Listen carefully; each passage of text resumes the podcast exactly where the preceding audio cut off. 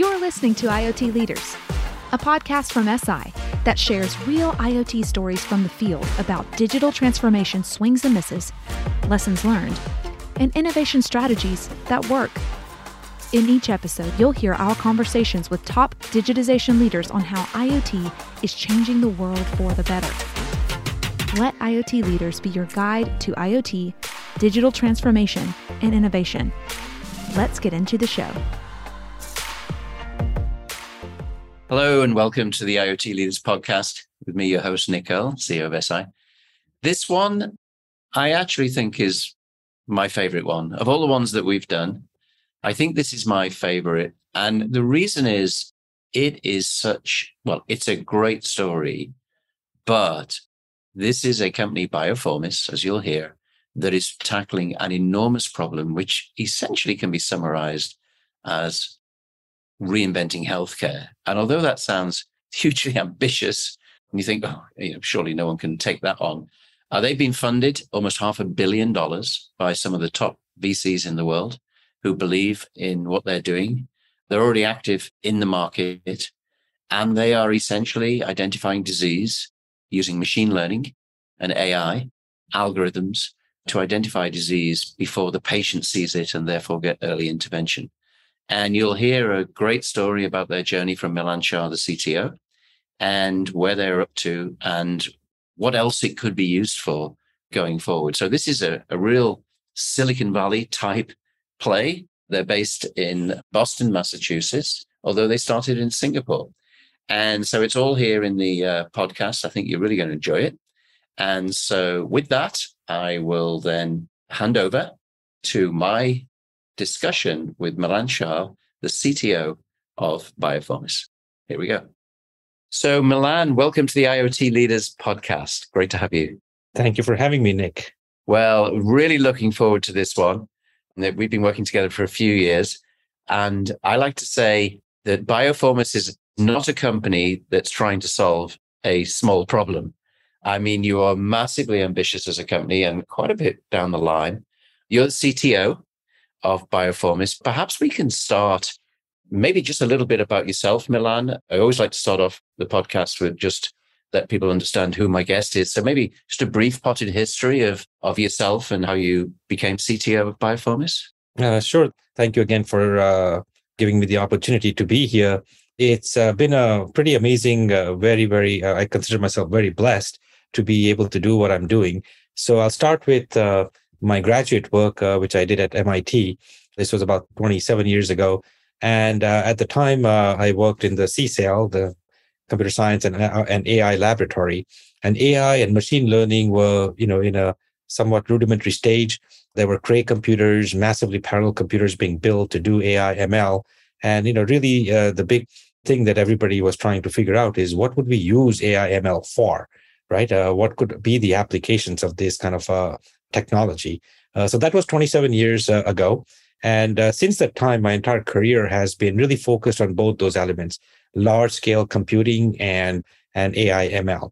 Now, my earlier part was more about large scale computing. Distributed co- uh, computing was sort of the implementation, not necessarily the, the supercomputers part, right? But uh, the idea of distributed computing really was starting to take off. And then sort of the internet happened and and now we have cloud computing. So uh, distributed massive scale computing is is something that's here now, very easily available. My journey started, career journey started at Microsoft, where I worked on the initial versions of Microsoft Windows NT, again on the distributed file system.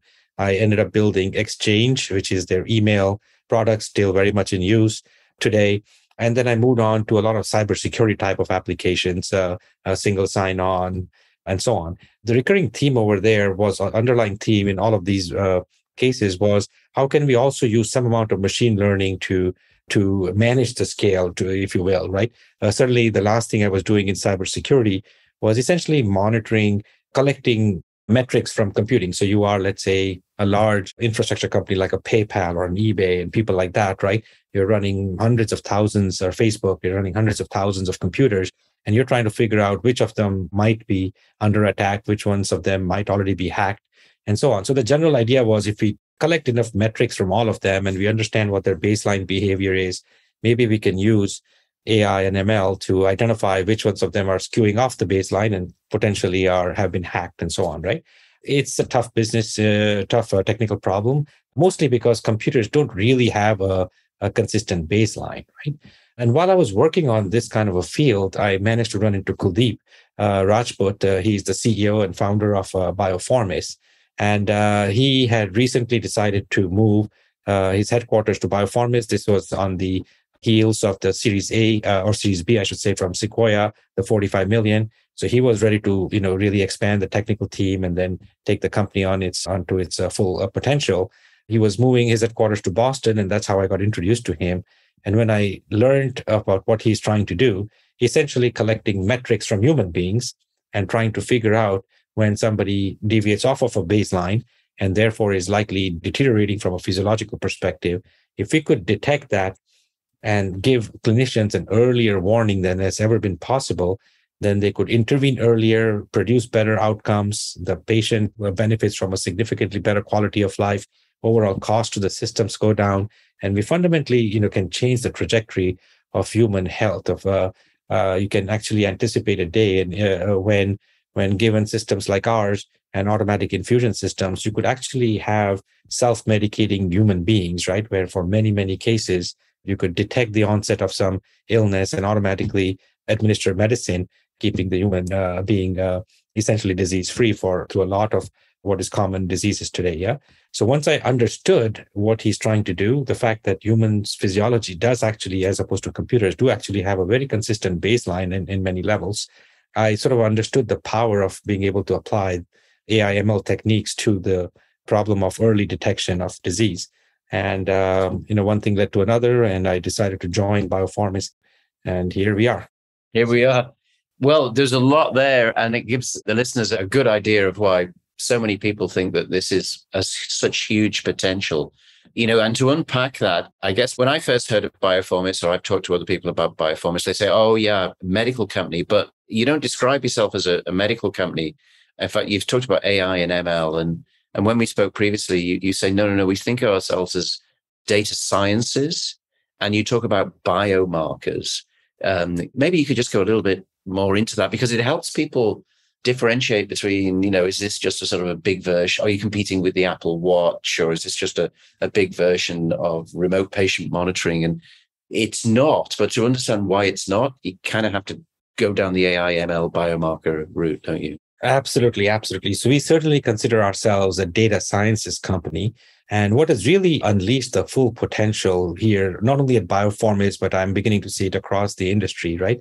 Is uh, one way to really think about it is if you look at clinical practice, medical practice, starting from 2400 years ago, when Hippocrates basically realized that, you know, illness and human maladies are uh, probably not caused by some, you know, superpowers and the gods and, and so on and so forth, but rather they are caused by something else where it is possible to observe, draw conclusions, and come up with treatment plans, right? Just the very idea that that you know human malaise was not being caused by the gods, but by caused by something else that could actually be treatable. That is what set off the the entire era of modern medicine 2400 years ago, right? But therein lies the catch. The way it is is you first observe, then you draw conclusions, and then you come up with a treatment plan, right? So, translated, what happens is all clinical practice effectively starts when the patient visits the doctor. And then, you know, the doctor does their measurements and uh, and draws inferences, and then comes up with a treatment plan, and off we go. Right? What technology today has really enabled is something which flips the whole model on its head. Now, because of the the proliferation of very inexpensive and very high grade sensors, everything from optical sensors to ECG sensors to even fancier things like uh, uh, galvanic skin response sensors, cameras, what have you, right? All of these sensors have suddenly become A, very inexpensive, and B, extremely high quality. It is now possible to measure human physiology in a continuous manner. And what has happened here at Bioformis is that as we look at all these uh, common physiological phenomena, you know, your pulse rate, your ECG waveform, on a continuous way, you can start doing math on these continuous waveforms. You can take the first derivative, you can take the second derivative, you can do correlations with each other, and so on and so forth, right? And as you start doing that, you come up with what we call biomarkers. So these are essentially mathematical constructs that seem to be correlated, mathematically correlated with certain disease conditions, certain disease progressions, and so on. In many cases, they don't even have a name for obvious reasons. It has not been possible to to do this kind of measurement and to do this kind of uh, calculation before but now it is. It's it's uh, you know from a math perspective is relatively straightforward stuff right? As an example if you took a pulse wave a waveform and you took the first derivative well that's just measuring the acceleration of the pulse wave. In some ways it's a proxy for how the heart is beating right? How much pressure it's generating. So even though the first derivative of pulse wave is not a mathematical it's a clinically understood uh, quantity you can see that intuition would lead you to believe that the first derivative of a continuous pulse waveform is probably correlated to blood pressure, which is correlated to lots of disease conditions, right? So you can take these kinds of biomarkers and go off with that, right? Or alternatively, you can think about, let's say, voice. We all understand that when you start falling sick, oftentimes your voice changes. So once again, you can take voice samples of people, of patients, and do signal processing on them and understand the deviations of their signal processed voice from a baseline when they were healthier to uh, now when they may not be. And you can again correlate that to disease progression. So the act of sensing and the act of this massive computing power available has allowed us to define a whole bunch of uh, biomarkers which seem to be correlated with uh, disease progressions and disease conditions, which can then be used to provide a signal for earlier intervention and so on and so forth. So it's been a it's a fascinating, fascinating new world out there. It totally is, and we've had a few uh, podcast guests in the classical healthcare field who are also Eseye customers, and we'll, we'll get onto that. But there is a common theme in that a lot of people are saying is the old model that you described it, the serial supply chain. You know, something takes hold after two or three days. I realize I'm sick. After another two or three days, maybe I'll ask for a doctor's appointment. After another I don't know what it's like in Massachusetts, but in the London area, after another five days, maybe I'll get an appointment. I mean, by the time I get there, I'm pretty sick. And then, and it's a reactive model. But what you're describing is a proactive model, but with the potential to be a preemptive uh, model. Yes. You know, there's something going on. You don't know it yet. Correct. But, but the AI thinks there's a there's a there's an X percent correlation between six factors. Therefore, intervention, behavior change, yes. is needed. And I guess it, it, you could almost, it's massively long tail personalization as well, because maybe the biomarkers for one person mean something different to the biomarkers for another person. And there's just no way you can do that with a linear supply chain reactive reactive system. It has to be personalized. It has to be uh, massive compute and AIML, and it becomes proactive and preemptive, and it's the holy grail, if you like, of of healthcare.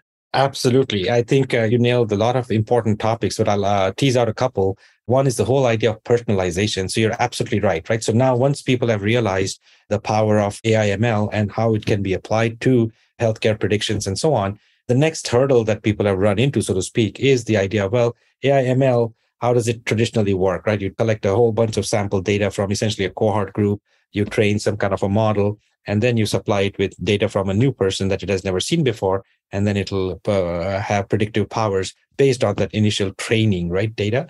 Unfortunately, as you correctly identified, every human being is effectively different from every other one. You have your own medical history. You're slated for a knee replacement surgery three months from now, and you just got COVID while you were a heart failure patient, et cetera, et cetera, right? It's very difficult to try and find a suitable cohort group that we could train a model on, which would work for you, right? So Bioformis has taken a very different approach. We don't train our models on cohort group data. We train models based on your own data.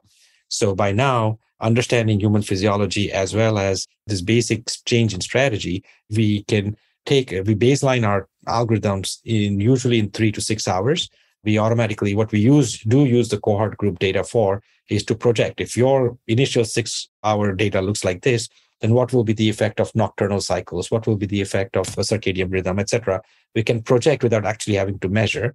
And so we can start doing predictive analysis between three and six hours from when you onboard onto our system. And after that it's completely personalized for you and the predictions are very very accurate from that perspective. Incidentally a lot of this is fda cleared so it's uh, I love that about the space we are in, right? You can there's a a framework in which to measure these claims, right? So some of our algorithms are cleared by the FDA, which means that the exact how do you interpret this data and what kind of clinical action you can take based on this data is documented in a very public form and validated by a obviously an extremely accomplished body like the FDA.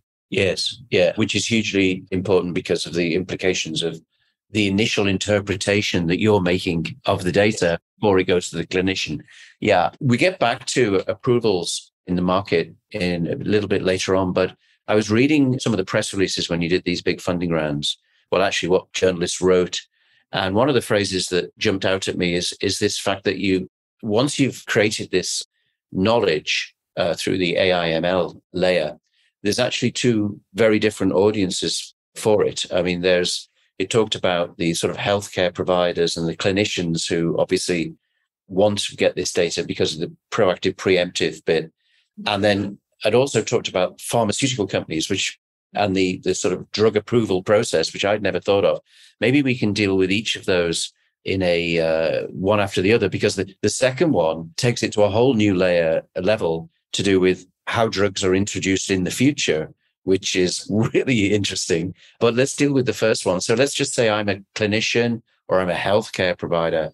I would be a potential customer then of Biofourmis because I want to get this data, right? Correct. Yeah, you want to get the advanced warning system is uh, uh, the more important part. It's uh, careful because uh, clinicians are already inundated with so much information. The last thing they want is essentially data from a continuous monitoring system that is forget about a clinician, but humans cannot digest continuous stream of of uh, a data anyway, right? So it's not so much the data that they're looking for, but the AI ML interpretation of that data and yeah. time the signal to take a look at the patient for a potential intervention. And then the the clinically established sensitivities, as they call it, or accuracies of this uh, signal to know that, hey, when this signal is generated, there's a 95% chance that there is going to be an intervention necessary. So it is worth my time to now take a closer look at the patient and uh, figure out what's going wrong with this uh, patient. Uh, uh so uh, lots and lots of applications across, again, as I mentioned, our technology is personalized. It is also disease agnostic. So we are after our AIML will tell you about physiological deterioration, right? Which is interesting to a clinician because then they can apply their skills to figure out what might have gone wrong. The technical trade-off, of course, is that while we are disease agnostic, well, we are disease agnostic, which means I can't actually, when I tell you something might be going wrong, I actually, my system has actually no idea what it could be, right? Where this is applied is in a couple of very interesting cases. So if you take a, let's say, chronic disease, right? And the patient journey. So let's say heart failure is a good example, right? So you're just turned 50, you visit, you do your annual checkup. And just the fact that you turn 50, you have no symptoms, there's nothing wrong with you, but you might have a family history of heart disease. So the doctor will tell you, well, just because of that, you are at increased risk of heart failure disease, right? The typical prescription at that time or advice would be to change lifestyle, change dietary, just because you happen to have a family history and you are at higher risk, right? Yeah, yeah. And then you fast forward, and what happens? You start, might start eh, experiencing some symptoms, right? Shortness of breath, something along those lines, right? And they might put you on statin. So maybe your cholesterol is too high and can't be controlled, and you could benefit from that, right? So you could turn around and they might prescribe some statins for you, right? At some point, that might escalate, unfortunately, and you might end up in a adverse event of some kind, a myocardial infarction, or you are completely out of breath and you're rushed to the ER type of thing, and so on. And now you come along with a regimen of medication and so on, right? And then you are the doctor takes care of it, and then you are monitored closely for X amount of time, and then you're back into your stable period of management and so on. And you could go from any one of these stages to anyone back, right? You could be perfectly stable and suddenly something happens unfortunately and there's an mi event etc the value of our system is that along all of these cases you will get typically get an earlier warning so that the doctor can especially when you think about some of the acute phases or let's say you just were discharged from the hospital with after an acute event you are very likely to uh, i think there's a statistic out there that says uh, 25% of people who are discharged after an AE of some kind in the heart failure pace are readmitted back to the hospital within the first 30 days. Yeah. And the high level reason for that, Nick, right, is that typically something like heart failure has to be treated with a cocktail of medicines. We're all sort of familiar with that, right? They essentially treat one thing, but that has a side effect. So they have to negate the side effect with another medicine. And so there's a cocktail of medicines. Unfortunately, that cocktail of medicines has to be tuned. The dosages have to be tuned for your particular case.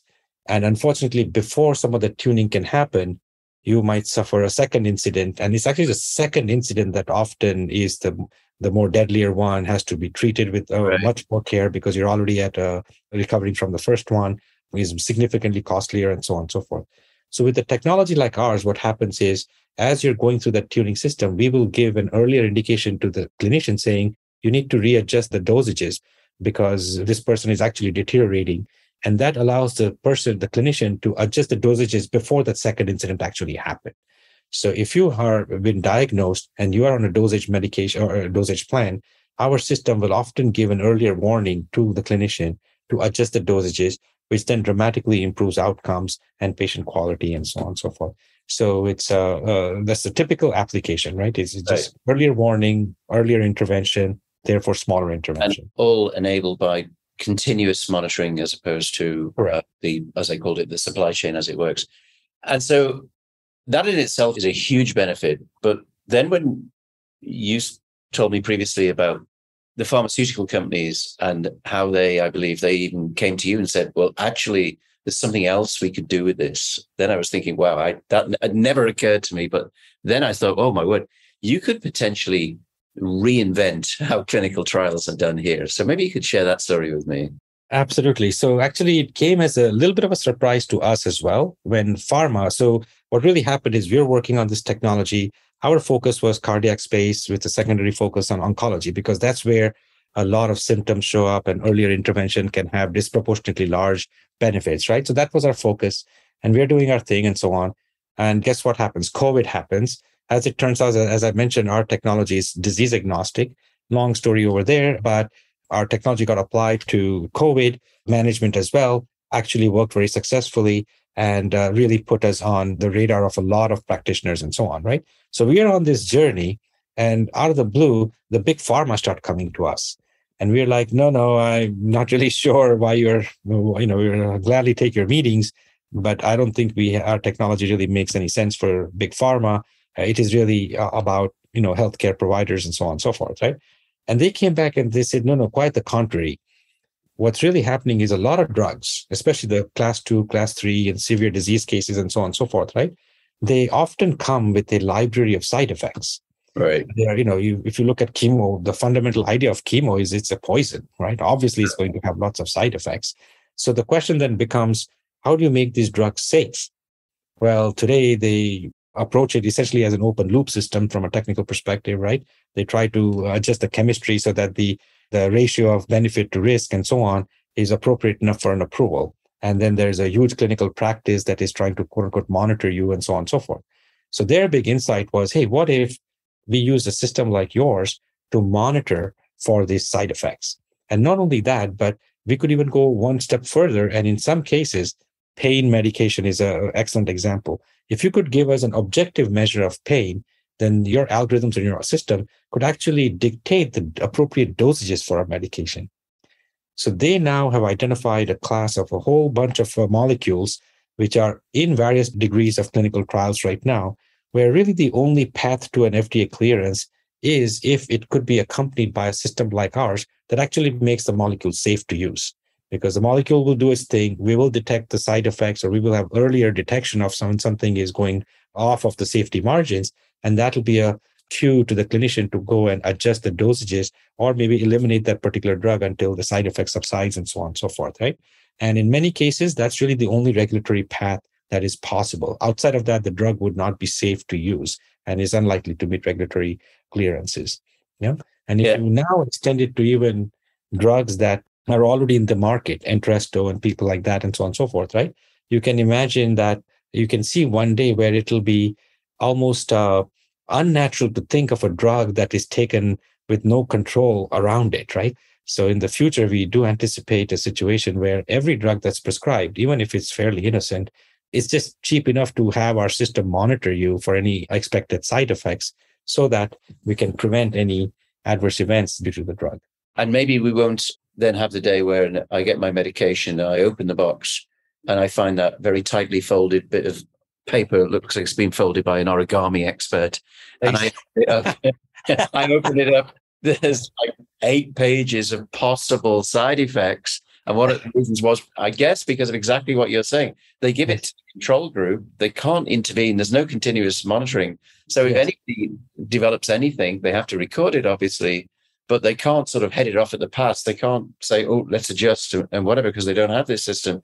Therefore, the net result down the line is you end up with pages and pages of possible, you know, one patient in a hundred, one patient in a thousand, and all of this. And you read this stuff and think, oh my God, do I want to be taking this? And I guess it's all because of the way the, the tests work. I mean, you're describing a vision where the whole FDA approval of new drugs could actually involve or require almost continuous monitoring to improve the yes, process. Absolutely. Yeah, yeah. Uh, not almost. Absolutely. So what would be regulated, what would be cleared from regulatory perspective is a com- what we call a combination therapy, where you take this medicine and you do this monitoring and you adjust the medicine based on what the monitor is telling you to do. And that combination is what will be approved or has a chance of regulatory approval. Any, just the one or the other is unlikely to meet the regulatory safety standards. It's such a huge subject. I know we could go on for hours, but there are two other areas I wanted to go into if we can. The first one is you're a CTO, we're an IoT company. We haven't talked anything about how uh, you do this. We've said AI ML, but actually there is a device involved. Yes. And that's where our relationship has been. And I know you initially started off with Bluetooth and then in Gen 1 of your devices. And then you, you said, no, no, no, we really need cellular and ubiquitous constant connectivity everywhere, which is where we came in. Maybe you could talk a little bit about that. Absolutely. So, especially uh, driven by COVID, there was the realization, plus all these use cases that we talk about, right? Whether it's the pharma side and drugs, new drugs coming out the market, or just the number of diseases that we could manage and help uh, improve the management of. You can imagine that our initial solution, which included obviously the data science, but data science needs input in order to drive it. That input, as you mentioned, comes from a wearable. So ours happens to be an upper arm based wearable has a plethora of sensors in it, which produces the signals, which are then fed and digested by the AI ML and so on and so forth, right? Our initial version, the current version that's in the market, uh, is a CE approved device uh, and connects to a, uh, over Bluetooth to a smartphone. And the smartphone is the one that actually transmits the data to the cloud, right? The system works, you know, people manage COVID with it, for example, in many countries, actually at a nation state level and so on. But uh, what that has really done is just driven the realization of the value of this into the future, the potential that something as a solution like this can bring to bear. Yeah. And a few countries, so because of COVID, a few countries actually chose our solution as the way to manage COVID in their country. So if you got COVID in, let's say, Australia, the standard protocol will actually send you home with our solution. And then our AI will indicate when you need to be brought back in, perhaps for ventilation. But the vast majority, of course, recover without any such readmissions and so on and so forth, right? But people like that, countries like that have come to us and say, hey, outside of COVID, we could actually use this for many other disease areas. The problem, of course, is when you're trying to use it at a population level scale, trying to create an ecosystem where there is a, a controlled device, which is a smartphone, which obviously has to you know meet configurations and uptime uh, uh, numbers and so on and so forth that just is not technically viable today, right? Nobody's going to carry two smartphones to begin with. And even after that, trying to keep the device in close proximity to the Bluetooth uh, uh, smartphone has actually turned out to be extremely challenging. People walk into the bathroom, people walk into the basement, they go to the kitchen, they leave the you know the phone charging in in the study, and they have gone to sleep in the bedroom, and now Bluetooth connectivity has been lost, right? So Bluetooth is actually just not a viable way to do this continuous monitoring. And that's what led us to saying, hey, we should just put a, a 4G chip into the device, have it connect directly over the 4G network into the cloud. And now the patient just has to slip in our device and they are in continuous monitoring and magic starts happening, right? So that was the promise. At this point, that is the reality as well. And that is really what introduced us to Eseye. So we looked for a way to make this wearable work across the world in all of the geographies where we already have business and then more and ultimately identified Eseye as the partner. And even though we didn't sort of realize it at the time, what's turned out is just the whole getting an IoT device to actually work in an approved manner, pass all the regulatory hurdles in across the world, is actually a very very tall task. It is, um, uh, and certainly, obviously, it's you know engineering and science, it's doable. But you can imagine for a company like us, where we have so much potential just in our domain, you know, for me to try and allocate engineering resources to really become an expert in the 4G network part is probably not the most direct investment that we really would have liked to make, right? So a partner like Eseye has had disproportionate amount of effect. And even though we stepped into it more on you know reputation and recommendation and so on, what we actually experienced was Eseye's tremendous experience and expertise in not just in what they do, but in extending their expertise into what we do. So today, engineers and support people at Eseye actually have inordinate amount of expertise on my device and what it's trying to do and the implications of how it does things and so on. And that was necessary. That overlap of expertise was what was necessary to bring what we now have to the market. And that has been a, a big uh, uh, success story from our side. So today, our next generation device is available and works across the world. I believe there are three countries, which I didn't even know they were actually officially recognized as countries. But any case, uh, except for those three countries, the device. Yeah, that's right. The people yeah. ask us, we say we have global connectivity and we solve this problem, which, by the way, everybody thinks isn't a problem because we said on many podcasts, I just put a SIM in my phone, it works, doesn't it? Well, IoT yeah. device. No, it doesn't. IoT devices don't work like that, but that's every every customer. It's an education process. But yeah, there are three countries, and it's more to do with the uh, political regime uh, yes. uh, and what those guys do with technology. Which so we, there are three, but other than that, it's every country in the world. and yeah, no, it's been a great journey, and we've learned a lot together. And trying to do this in a relatively small device, and as you say, you know, it's you know, not only can the, the patients perhaps leave the phone downstairs and go to sleep upstairs, but some of these patients are, you know, in their 70s or their 80s and telling them to sync sync with a smartphone. I mean, it's just not going to happen. So cellular around the world with the one button press that we talked about uh, and getting this device, because the device is the it all starts with the device and then the data goes to the and getting the data into the cloud, another technical problem. People think it's easy, it's not from a variety of different operators and then getting into your AI engine. And so it has been a great journey. Let's try and bring it all together if we can, Milan. Such a great story. But let's try and bring it all together with one example of one country. And I know that I think you've mentioned Singapore earlier. I know that you guys are pretty active in Singapore. I think there's what's the seven million people there or whatever. Beautiful place. Maybe you could just describe a little bit about what you've been doing in Singapore, because I believe you talked about regulatory approval, and I, I, believe you're pretty far down the road there. Yeah, yeah, yeah. Thank you. Uh, so Singapore is uh, somewhat special in our history because we were founded in Singapore. Our uh, two co-founders happened to be students at the National University, of Singapore, pursuing their PhDs when uh, you know they decided to do uh. And the country of Singapore has been a, a tremendous aid all along. They're actually an investor at this point. EDBI is a is an investor, early investor, I should say, right? So they were very much a important reason why we were able to get to this stage of our journey. But interestingly enough, what uh, really happened is again, COVID happened. Now, Singapore, Hong Kong, all these regions, you know, they had a previous experience with SARS. So they had a tremendous experience in how to manage coronavirus like COVID prior to that. Yeah. So they didn't necessarily weren't necessarily looking for technology like ours, right? And in fact, you know, in the grand scheme of things, they were very successful at very aggressively managing the spread of COVID, right? And then, of course, what happened is uh, eventually an outbreak did happen. They have in Singapore, there are these higher concentration living arrangements. They call them foreign worker dorms. And COVID broke out over there. And suddenly they had essentially overnight or in very short duration, thousands and thousands of COVID patients, right? All in a very concentrated physical location type of thing. Yeah. And what they decided to do was basically take every resident of these dorms, give them one of our solutions, and then they literally set up a clinical center right in the at the basement or one of the uh, you know floors of the dorm where they brought in some clinical staff over there who were monitoring all of the patients, all of the subjects, and then you know calling the ones where we signaled would need attention, calling them into the uh, uh, uh into the clinical center that was set up in the dorm itself. Yeah. So that's how they managed COVID outbreak when it did happen in these highly concentrated areas.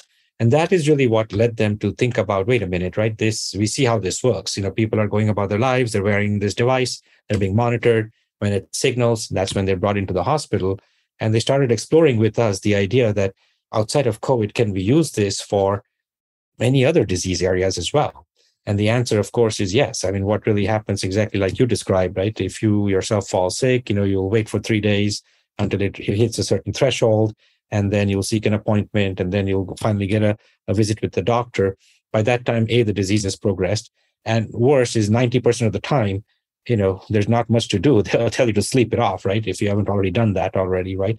So this whole process is inefficient on both ends of the spectrum. A it doesn't get to the people who need it early enough and then it wastes way too much energy looking at patients that actually don't need and, and if i can and this is really the nub of it it wastes way too much energy and way too much money because what you're describing is you're you're describing that the customer is the government.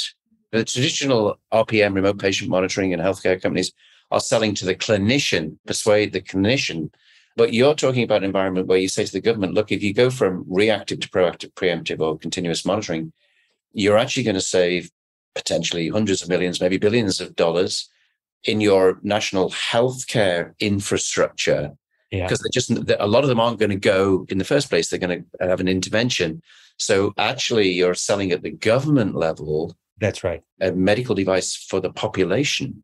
That's right. That's right. That's exactly correct. Yeah, and uh, it's just a safety mechanism. Exactly to your point for those countries that have nationalized health systems. Right. It is a a way to achieve a tremendously higher efficiency in terms of allocation of resources. Right. You are the NHS. You are the Ministry of Health in Singapore and you're trying to figure out which patients to allocate your resources to, something like this can be essentially disruptive and game changing because we are bringing continuous monitoring to the table at this point in time. Yeah. And wow, tremendous. And that model, when you think about the potential globally for that model, it's truly disruptive in a very good way. And as you said, it's not disease specific. I think you used a phrase early on, I quite like that the AI ML doesn't know. It's data and interpretation. It could be a heart condition, but it, it could go across so many different areas. And you guys are one of the first movers. You've raised the most money. And so clearly, you know, you're pushing hard. And I, I know working with you on a almost daily basis. Uh, well, we are working with you on a daily basis. You guys are running hard, charging hard in many different areas. And it's such an exciting IoT case study, which is what these podcasts are all about. And uh, I think it's a tremendous story. Let's finish if we can. We could go on for hours on this, but I, um, let's finish if we can. Is there a vision? Is there? It's so big. It's so. Uh, you think you could do this, you could do that, you could do this. Is there some vision for how it just all becomes part of our daily lives? You know, Yes, Nick. You know, the recently I was uh, talking to someone and uh, sort of an analogy came to mind, right? Which is if you think about just, you know, 15, 20 years ago, maybe, right? GPS was a new thing and you went off and bought this, you know, $2,000 piece of equipment, you know, that sat on a big sack on your car dashboard type of thing. GPS has now become completely ubiquitous. Either your car has it or your certainly your phone has it. And today, while of course it's entirely possible to, you know, to transport yourself in cars and automobiles without a GPS, practically nobody does it, right? Everybody will, even on your daily commute, you want to take a look at the best route given all the traffic yeah, situation. It's dynamic. It's more intelligent than it's, it's absolutely just itself. Yeah. Yeah. Exactly. And it's really no cost. It's right there. It's something that uh, has a tremendous benefit and really not much downside to it at all. And everybody uses it, right? It's almost impossible to think about landing or trying to go somewhere without a GPS these days. Yeah. Well, the same analogy applies to healthcare. Whether you're navigating a disease or you are being uh, prescribed a complex molecule or complex regime of uh, medication, trying to navigate that journey completely blind with no guide at all just will seem very, very antiquated in a very short order. Systems like ours are likely to become very ubiquitous people will just have it, whether it is because, you know, the government of Singapore just gave you a device and it's just easy enough to wear it. And, and now you're navigating your health without really having to do much about it. You know, just wear a device and, and, and, and the system will tell you when you might need to get some care.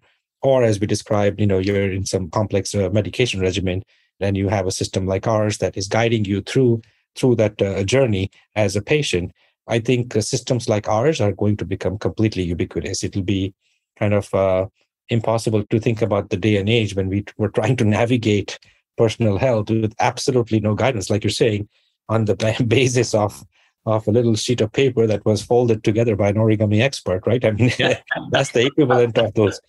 Which nobody reads. well, very few do. After I read, a, I read a few, and then I thought, I'm not going to read them. Because they scare me. um, but you know, they do say that that technology truly becomes ubiquitous when it's in effect invisible.